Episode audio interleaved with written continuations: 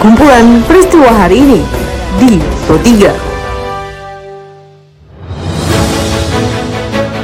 Halo pendengar, saat ini Anda sedang mendengarkan kumpulan peristiwa Pro 3. Pada podcast ini saya akan mengulas terkait isu-isu aktual yang saat ini masih hangat atau ramai diperbincangkan di sekitar kita.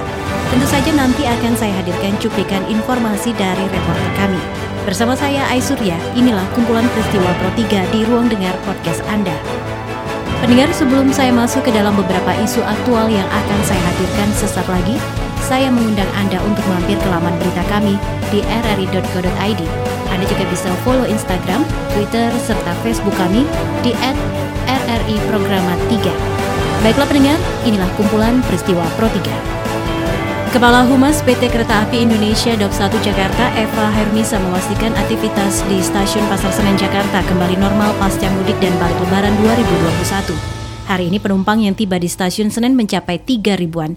Berikut pernyataan Eva Hernisa selaku Kepala Humas PT Kereta Api Indonesia. Ya, jadi kalau kita melihat rata-rata untuk stasiun pasar Senen sendiri ya sejak tanggal 18 sampai dengan hari ini uh, jumlahnya tidak jauh berbeda dengan eh, rata-rata uh, di akhir pekan pada saat pandemi sebelum-sebelumnya ya sebelum masa beredar mudik ataupun masih momen uh, lebaran.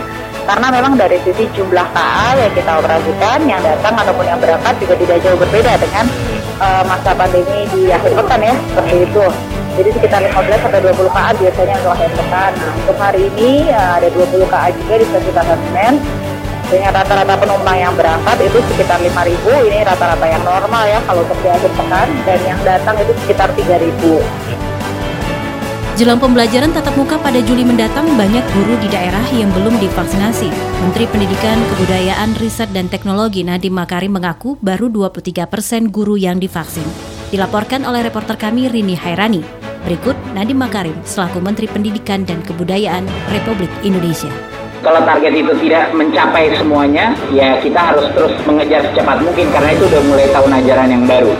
Ini tentunya semua memonitor kondisi COVID yang ada ya, di mana banyak sekali kalau misalnya ada peningkatan yang memang areanya harus melakukan PPKM ya, berarti sekolah harus berhenti lagi tatap mukanya.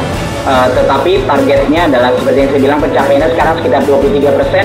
Banyak juga terhambat karena suplai vaksin yang ada. Jadi sama aja kalau kalau vaksinasi terhambat karena mungkin uh, impornya tertahan, ada negara-negara yang tidak mengekspor dan lain-lain, itu juga menjadi uh, kendala bagi vaksinasi guru.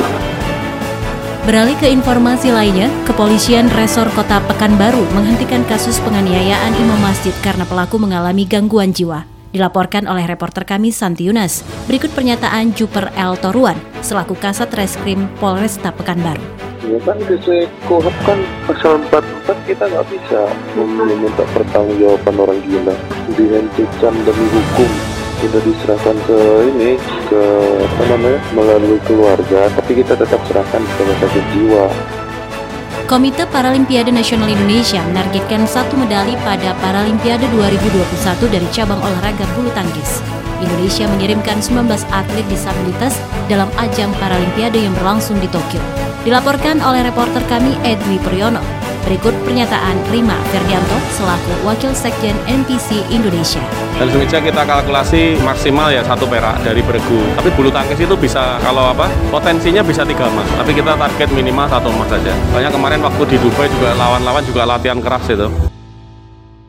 Baiklah pendengar informasi tadi sekaligus mengakhiri perjumpaan kita pada podcast edisi hari ini. Anda masih bisa mendengarkan podcast edisi hari ini di Spotify dengan hanya mengetik RRI Pro 3 di kolom pencarian.